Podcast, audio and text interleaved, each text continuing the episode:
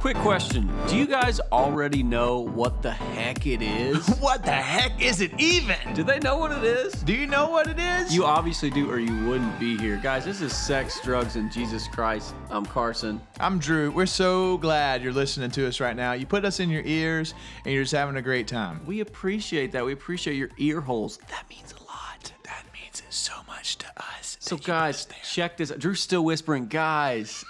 Let's have so much to whisper. Guys, check this out. We've talked about sex. Sex. We've talked about Jesus. Jesus. We haven't talked about drugs. What are drugs? Dun, dun, dun. Drew, have you ever done drugs? All the time. Really? I'm doing drugs right now, actually. Okay, I know. But have you actually done any drugs? No drugs, man. Ask me if I've done What counts as drugs? I think drugs are anything that take away your natural stance, I guess, in like life, in your head. You know what I mean? Yeah. Pretty bad. That's a pretty scientific way to put it. Scientifics. But still, I think drugs are anything that change your perspective in a heavy way. Yeah. Because obviously, if you're hurt, if you fall down and you break your leg, you might need to take a painkiller or you'll be really hurt. But I think that's a little bit different. My short answer is no. Does heroin count? Yes. Then no, I haven't. I haven't taken heroin. Okay. Have you taken drugs? Give me a question. Ask me. Have you taken drugs? Perfect.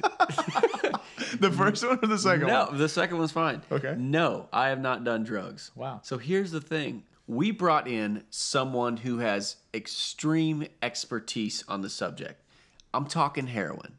I'm talking peyote. Peyote? I'm talking opium. Yeah, I think that's the same thing. Oh. We don't really know. Neither one of us has really dealt with it.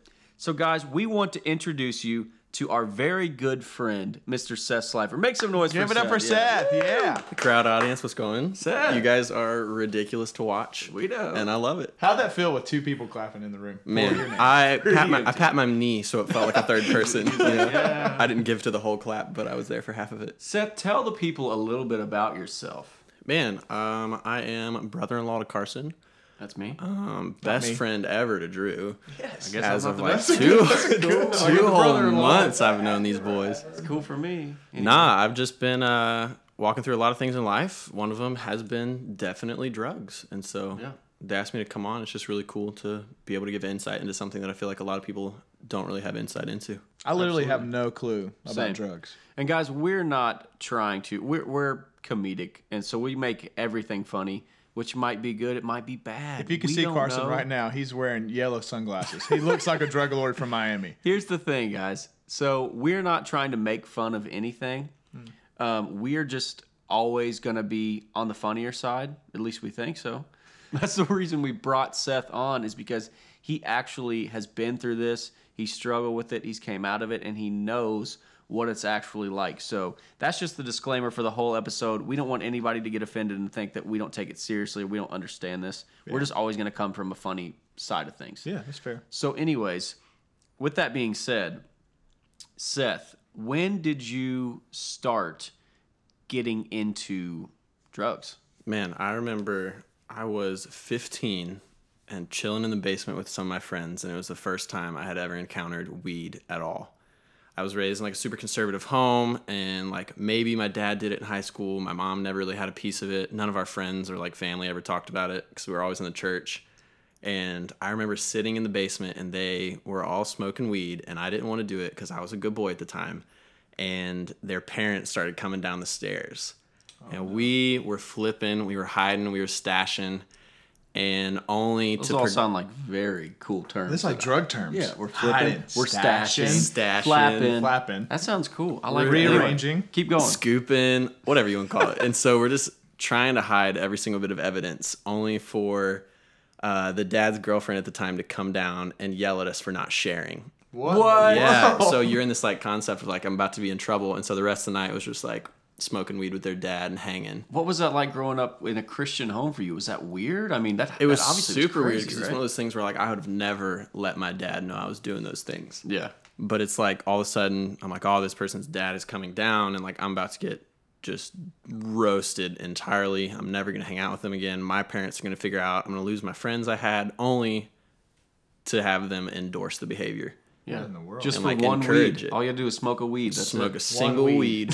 We were injecting weed right then, but I didn't know you can inject weed. Can you? No, not at all. You can't do that. No, not at all. You can. Just, yeah, y'all never heard. I have these yellow shades on for a reason. I know what I'm talking about. You know everything. I do. That is a crazy experience because, like, I've never been anywhere close into a place, like an environment. Like, I mean, I've been like, when I was in a band, I was on tour and there were drugs, you know, available. It wasn't like a movie or anything, but there was like, you could always get some drugs if you needed to or whatever. But that's so crazy to me to think about being like young and just being a kid. And then the parents coming down, the people that are the least the way that you've been taught, supposed to be like, hey guys, you know, we're not going to do this. We're going to live a different way. But then instead they're just like, sweet, let me grab one. You know, it's just just passing it with you. Did that set something into you as a 15-year-old to see an adult kind of reaffirm that action in you? Yeah, because it was one of those things where it's like drugs were always the kid thing to me at the time. Yeah, and so it's like, man, it's like adults are into this too, so it must not be that bad. It must be actually pretty all right. It's crazy, or like worth holding on to for that long a life. Yeah. So it's just like it really shapes your view of it, like immediately, and then. Later on, like I was just, those are the people that I would do everything with. And it's because it was a safe environment to do those things. You knew that no matter who walked in the house, it was okay to be doing whatever you were doing. Wow. And so it's just like it, you know, if we were, me and my friends were like smoking weed at the house or doing something at the house, like it would be like, oh, like, well, your parents here, you know, who's here, da da da. But there it was like, oh, cool. Like, could your dad get us some? Because we're out. Right. And so just like, it like, kind of enables you to step into that even deeper than you would have if like the household was different, I guess. Absolutely. That's insane. So, I mean, obviously with having that safe house and even having like your own personal adult supplier, which is crazy to think about, but obviously a lot more normal than we think just because, you know, there's a lot of people that didn't grow up the way that Drew and I did, being in a Christian home and being involved in ministry and stuff like that. But, so, I mean, Seth, did that, obviously that enabled you at the time, but did that really bleed over into the rest of your high school and like early adult years? I mean. Yeah, because it was actually, I was homeschooled through 10th grade and my sister was my best and closest friend. And then she moved away. My mom was traveling a lot with her. My dad was working full time. So there's just a lot of time where I was still homeschooled, schooling myself, but I was just bored as could be sitting by myself a lot. I was like, you know, what can I do to pass the time? And then just in searching out different friends and things like that, I started developing these like new habits. And so then kind of like in a weird way, you realize like it's less about the drug and more about like what you're treating, I think is a good way to think about it. Is like I was missing my best friend who was my sister who I'd never really like got to see anymore. And then just started diving into like drugs because it was convenient. It was a time passer. And then just going into high school, it wasn't even like, I don't know, you don't even want to view it badly, but like it was just something everyone did. Mm-hmm. And it's like, that's the age. It's like the age of innocence is like getting lower and lower. Like the way that kids are introduced to it, like I couldn't even drive a car before I was smoking weed. So it's like you couldn't go get your own, but it's like the universe, or say I'm giving finger quotes, brought me someone who would just supply it even though I couldn't drive. That's crazy. That is insane. I read actually a article today that said 90% of teenagers that are drug addicts never seek like professional help in it or never get out of it. Yeah. And do you see that being true? Man, I think that's so true is because like nobody views it as wrong. It's just an outlet that people do. And it's like we've kind of diminished the bad in it, I think. And it's one thing to like see it as legalistically bad. But, like, there's things that are legal. Like, you could even see, like, alcohol is a drug. Like, people are abusing that. Sure. You could see anything that you're, like, using to fill a void, I think, is considered a drug. Like you said, you know, drugs are specifically something that, like, alters your consciousness. But I think drugs are anything that you're using to, like, pacify a void that's there. Because, like, for me, huge. Like, going through high school and, like, trying to develop new friends, I didn't really talk to anybody, like, the first year of school just because I was, like, the quiet homeschooled kid. And like not really getting to talk to my sister anymore just because what I was getting into, I was like, I don't really need like that close connection because she would have been like, you know, why are you doing this stuff? Yeah. But it's just like I was filling that void of just, I wanted to feel something, feel close to people. And it's like, that's what we did to be close. Like there was not a time we didn't hang out that we weren't doing something. Wow. Like that was what we were centered around, was like, do you want to come make some weed brownies, go see The Hobbit and just chill? Or like, do you want to go to this concert? I have this with me. Like, let's go. It's like that was every single interaction. It's like, it's dumb because like now every single one of those memories is like a little foggy and hazy to me. Yeah, yeah. Or like blurred together. Wow. Is weed and The Hobbit a good weed date? It's a lot like Netflix is that and the chill.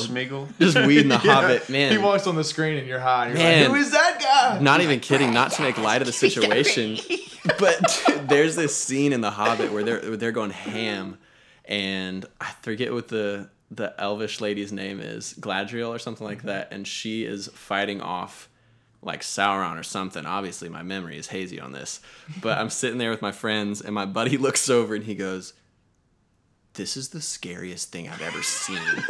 He's like, we gotta get out of here, we gotta go, it's gonna cover the screen. And we saw it in 3D, so you know we were feeling some type of way. The 5-year-olds were like, yay.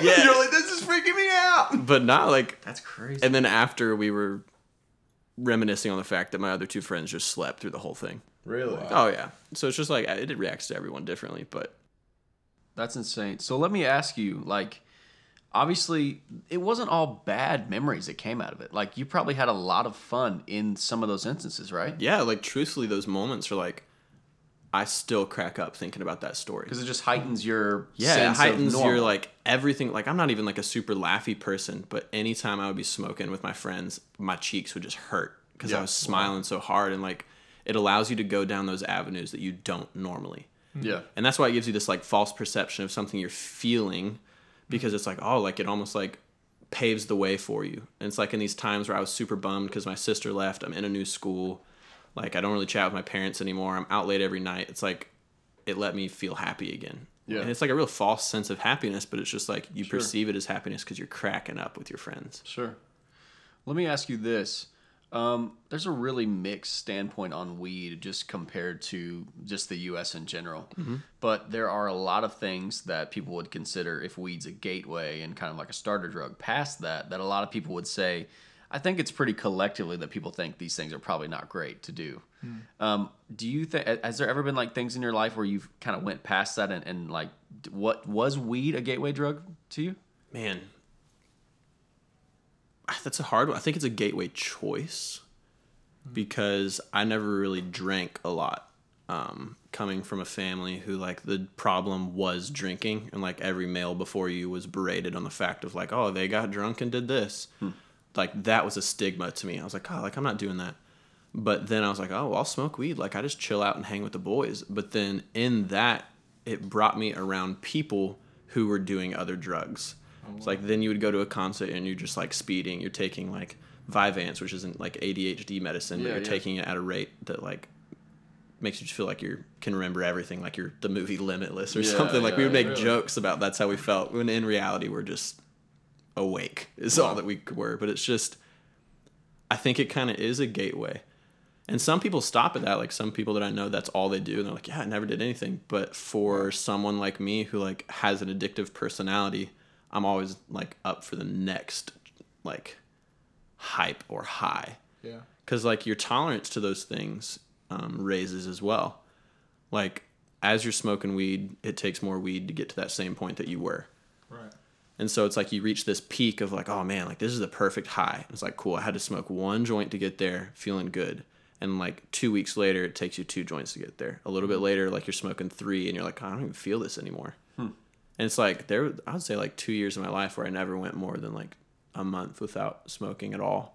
Wow. And then like a full year of my life where I probably smoked every single day, like once or twice a day. That's crazy. And like, that was the one that I just held to the most because it was the most easily attainable wherever you were. Yeah. Even in moving states, like, it was easy to find, and it's the one that just like gives you the falsest happiness, I think I would say. Like, it does affect everyone differently. Like, people have different views on it, but in the same sense, like, you could look at like alcohol is in the same way affecting people's lives in the way that weed affected mine. Sure. All right.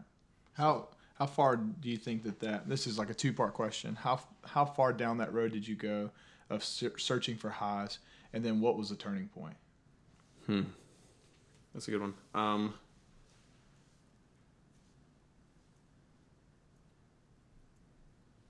Weed was the start, and then I really, like, that's a downer. Like, sometimes you just want to chill out, like, listen to chill music. And then I started getting into a lot of speeds that just, like, every interaction is just heightened. Like, the feeling of your skin is heightened. Mm. Like, the sounds that you're hearing are heightened. Like, everything, tastes are all heightened. And I started really loving those because as an apathetic person in the time, like, the reason, like, I started getting into drugs, I think, was a source of, like, apathy that I hadn't addressed. Mm. Is, like, the things in my life, I was like, I just don't want to feel any of that. And then the things that I do want to feel, I want to smoke weed and do drugs with my friends so that I can emulate this sense of feeling because I've been numbing myself to everything else. It's like, you can't numb yourself to just bad. You have to numb yourself to everything. Sure. And so it's giving that, like, false sense of good. And so I started doing, like, a lot of speed with my friends and, like, going to music festivals and staying up pretty much the whole time just because you're using drugs to keep you awake. Wow. Sleeping like an hour or two each night, hopping right back up and going to see something the next day. And it's like, that was just like a lifestyle that we started to live. It's like every interaction was based in that. I think the turning point was, and it's a weird one, like a lot of people's lives like fall apart. And like sadly, not even sadly, but like I've been blessed where my life never really fell apart.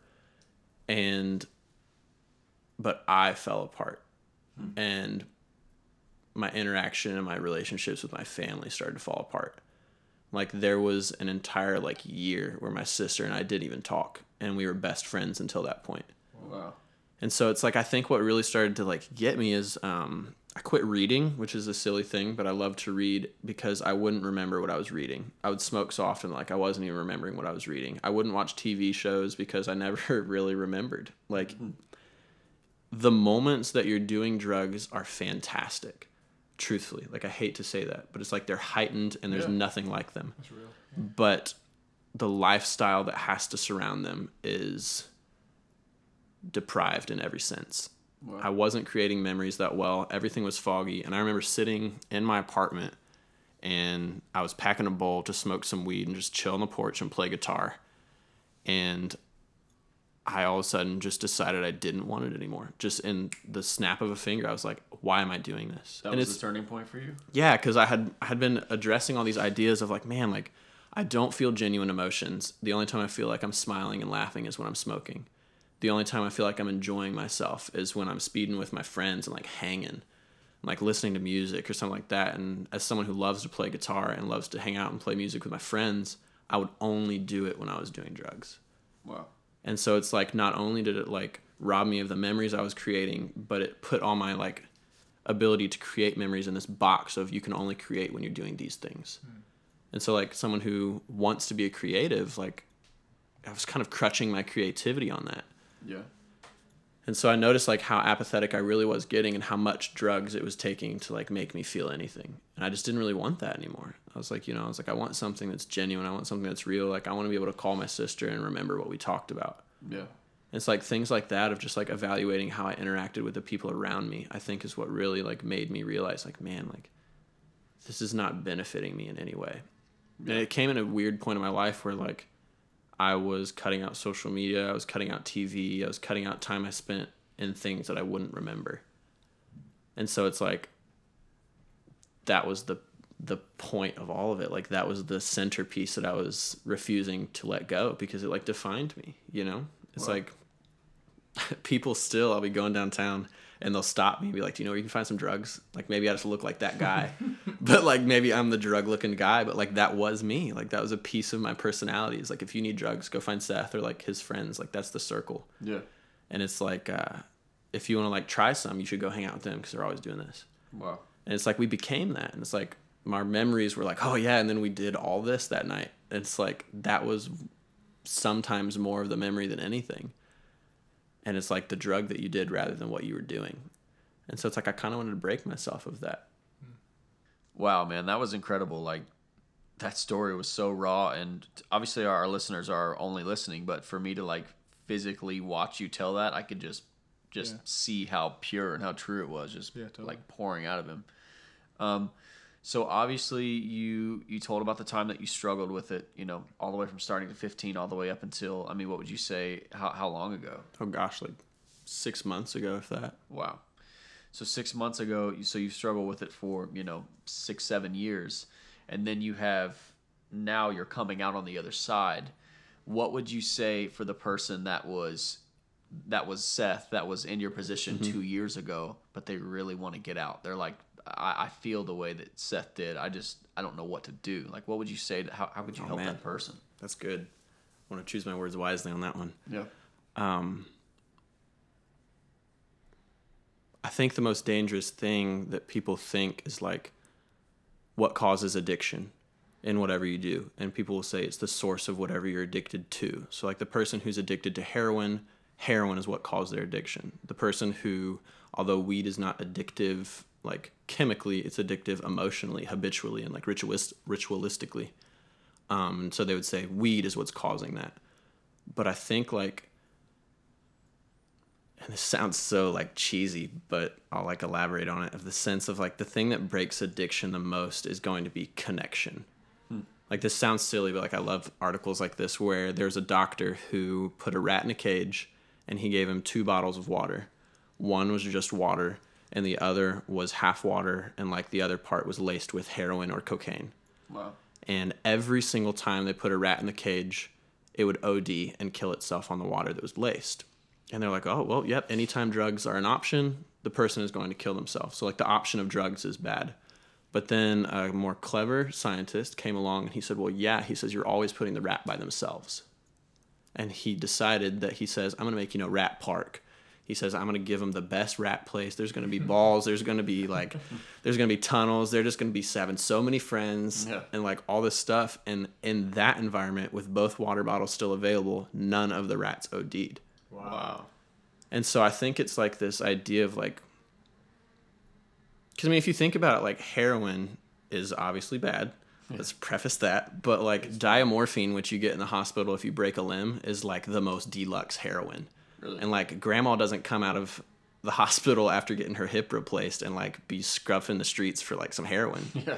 Like, that's the thing is, like... let me get some diamorphine. Yeah, she's like, you got $5? Like, just scratching around. And it's like, I don't want to make light of that, but that's true, is, like, the environment that you're in will pick the habits that you choose. Sure. And so it's like so dangerous that people always want to focus on the don'ts. Like, oh, well, don't do that, man. Like, that's bad. And like, we push people out. Like, when you're better, come back. Yeah. It's like there's churches I've been pushed out of. There's friend groups I've been pushed out of. And so obviously I'm going to run to the friend group that supports my struggles. Sure. And like not even supports them, but accepts me in them at least. Yeah. And so like in a weird way, I want to talk to the people who aren't struggling with that, of like be open-minded and be accepting, because people's struggles and people's sins are just different than your own. Yeah. But to the person who's in it, I would say first, if you're only quitting or giving up on this like addiction for the people around you and like for their opinion of you, I truthfully wouldn't quit, because like that's not a good reason to quit. But if you are ready to like get out of those things and start working past them, I would start like addressing the source, like jump into a lot of introspection of like, why am I doing these things? Because like mine, like I said, was because I wanted to enjoy things that I was doing. And I think you can get addicted to a lot of things, whether it be substance-based or even time-based. Like people get addicted to people because they don't want to be by themselves. So I would say just truthfully start looking into why you're doing the things that you're doing and heal those things and focus on the do's rather than the don'ts that everyone else is feeding you. To be honest, actually, you and I talked about it personally, and I think that's something that is so important, is to really look at the basics and look at everything that we're going through in life and realize that if we do want that, if we want to get better, if we want to get to a new place in our life, we always have to look and see where our foundation is laying. And if we're not standing on a place that is pushing us towards a better relationship with Jesus, pushing us towards a stronger walk, then what are we, what are we actually doing? I mean, you've had that physically change your life as well, right? Oh, 100%. I think my biggest like step of movement that I kind of talked about is like I was struggling with pornography and weed at the last thing. It was like the two things that I could not beat. And I would wake up every single day and say like, all right, checklists, no weed, no pornography this morning. And it would be like, that's the first thing I thought about in the morning. So obviously I'm going to be now tempted and thinking about those things. Yeah. But instead, when I started like really diving in, like with the people around me, like you and I had so many good conversations of like, you just need to start praying that like the layers of your heart are peeled back so you can start to feel again. Yeah. And like with that, and just like waking up every day, like what should I do rather than focusing on what I shouldn't do. So like I should get up and just greet the morning as good because every morning is a gift. Yeah. And I should read, whether even if it's like not the Bible, like read something that's worth, like I've loved reading C.S. Lewis, things like that have just like, it's a great mentality to pick up. So it's like, be that. And now I've been praying that I would have, you know, all these emotions, and I'm crying, watching my grandparents dance in the family room, like things like that. Like you start feeling all these things, and then you be careful what you pray for.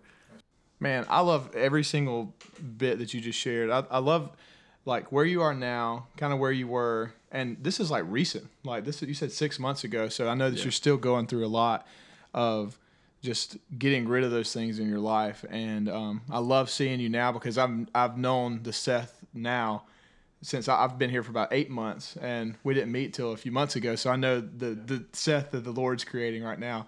And that's huge. And I think community is a big thing. Like the rat analogy for me, like blew my mind. Yeah, but so cool. I believe that. Like I believe that that's true. And just thank you for sharing your story. Thank you for taking your time to talk to us about that. I think our listeners are going to love every bit of that. Yeah, we appreciate that so much.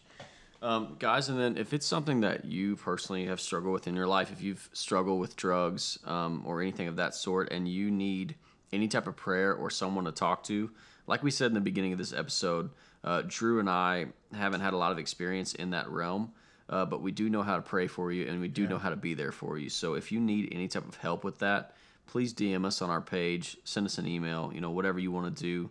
We would just love to talk to you and spend time with you through it, because we know it's hard, and we know it's a really quick way for you to feel alone when you don't actually have someone to go through things with. So we love you guys so much. We have one more thing to do. You know what it is? You already know what it is. We know. Right before we leave, it's called Totally True Tales. Here's the thing. Drew and I aren't the only people that have totally true tales. There's people in the world that have totally true tales. There's a total, and it doesn't matter how you know, obviously Drew and my totally true tales sound really crazy, but they're true. And there's 100%. Other people that have crazy tales too. Totally and to true. Be honest, Seth is going to be the one to tell one of his totally true tales today.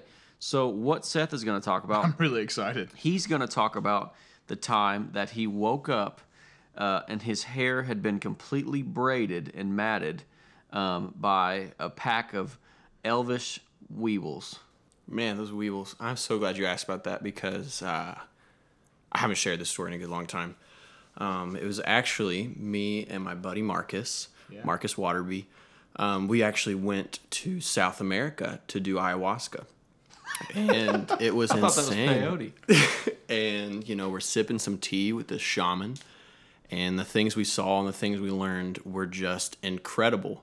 What were some of the things you learned? Man, well, first I learned how to braid my own hair, fishtailed, reverse 360, which is one that a lot of Pinterest girls don't even know about yet. It hasn't made its way. I've never even heard of that one. I don't even know how to type that in. No. You shouldn't. And so that's the best part, though, is after this, we wake up in the morning and we're wearing nothing but fig leaves, not even native to that region, which is insane. That's Adam and Eve type crap. Yeah, I'm telling you, like, weaved with our own hair. Wow. Shaved sides, and the sides of my hair that they shaved off is also what they weaved these fig leaf loincloths out of. Wow. So it was actually fig hair. Yeah, so it was kind of crazy. My buddy Marcus Waterby didn't even have a very large leaf that he needed weaved. And so we were having so much fun when I wake up only to find my hair was triple 360 reverse braided and matted, which is one that I hadn't even learned on the trip. Yeah, that's so awesome. I left it that way for 13 years. Not days. Only 13 years just so that I would be able to focus on it. I bought 2 mirrors so that I could reverse look at it. Yeah. And so just so I could look back at it. And honestly, that was the best day of my life. Wow. Did you ever find the weevils? No, that's the thing, is you can't see them unless you're a kid. So by the time I had noticed that my hair had been that way for 13 years, I never searched for the weevils. Wow. I know. It was question, wild. Do you think, I know it's totally true tales and totally we don't lie here, but do you think any of that was, you know, exaggerated from the high of being on that drug? Oh, absolutely not, because I was actually afraid to do ayahuasca, so I was just sipping green tea the whole time. It wasn't even real for him. Wow. That's Marcus amazing. Marcus, I haven't seen him since. Marcus actually never made it back. He didn't make it back. To be honest, wow, that was incredible. Well, we appreciate Seth's time on the show. It's been amazing. That was great, yeah. We love it. Seth, have a little send-off. Thank you guys so much. It was great to be here, and thank you for having me. Couch Control. Drew, thank you for having me, even though we have each other. We have each other. We're married to girls. But we have we talked about that in the broadcast. We got to quit.